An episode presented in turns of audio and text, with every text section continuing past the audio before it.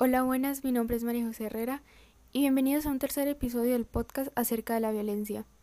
El día de hoy hablaremos acerca de una violencia que se ha visto muy marcada en la historia de Colombia, la cual está relacionada con la lucha entre paramilitares, la guerrilla y militares del Ejército Nacional. A continuación, les traigo la historia de la señora Florelba Rojas Salamanca. Esto sucedió en 1996 en la vereda Candelia, ubicada en el departamento del Cesar. En este se encontraba la señora Florelba Rojas Salamanca, su esposo y sus cinco hijos. Allí ellos compraron una parcela en donde en esta cultivaban yuca, maíz, plátano y también criaban pollos y cerdos. En esta época Colombia lastimosamente atravesaba el conflicto armado con más violencia que haya sucedido en el país. Por esta razón el lugar donde vivía Florelba era muy peligroso ya que estaba habitado por muchos grupos armados, los cuales muchas veces veía pasar cerca a su casa. Un día antes de que sucediera esta fatal masacre, la señora Florelba recibió en su casa a unos militares del Ejército Nacional que iban de camino, los cuales les pidieron agua y ellos muy amablemente se la suministraron, sin pensar que esto iba a provocar la peor catástrofe de su vida. Al día siguiente, en horas de la noche, llegaron varias personas. Ellos se identificaron como paramilitares y se metieron a la fuerza a su casa. A punta de empujones y arrastrando estaban sacando al esposo cuando la señora Florelba se lanzó encima de ellos para ayudarlo a defender y que no se lo llevaran. Pero lo único que consiguió fue que también la golpearan por todas partes del cuerpo, y donde más fuerte le golpearon fue en el estómago, al punto que hicieron que ella perdiera el bebé que estaba esperando.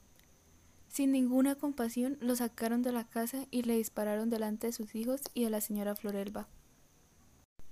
Estas situaciones de verdad que son muy preocupantes ya que son en realidad actos completamente inhumanos por parte de personas que no tienen compasión alguna por la vida de las personas, ya que en realidad esta familia solo le ofreció un poco de agua a militares del ejército y terminaron una situación bastante terrible. Después de esto, como si no fuera suficiente, les pasaron una carta en donde les daban ocho días para desocupar la casa o si no los mataban a ellos también. Por eso ya tuvo que vender la finca por cualquier valor. Con el transcurrir del tiempo, el gobierno sacó una ley en donde éstas pagaban a las víctimas de la violencia.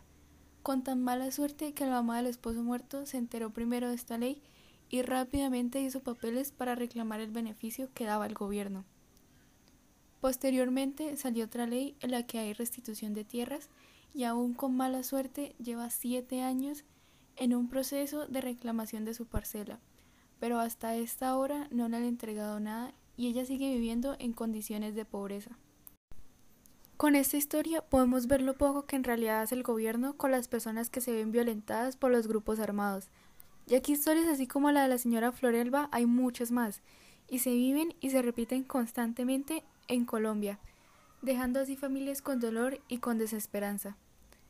Por eso muchas veces es importante ayudar con las oportunidades y estrategias que puedan sacar los distintos departamentos, para así ayudar a todas las víctimas de la violencia y que historias como la de Florelba no se repitan más y verdaderamente en Colombia pueda acabar la violencia. Muchas gracias y empecemos a tomar verdaderamente conciencia de que la violencia nos afecta a todos y que está muy cerca de nuestra realidad.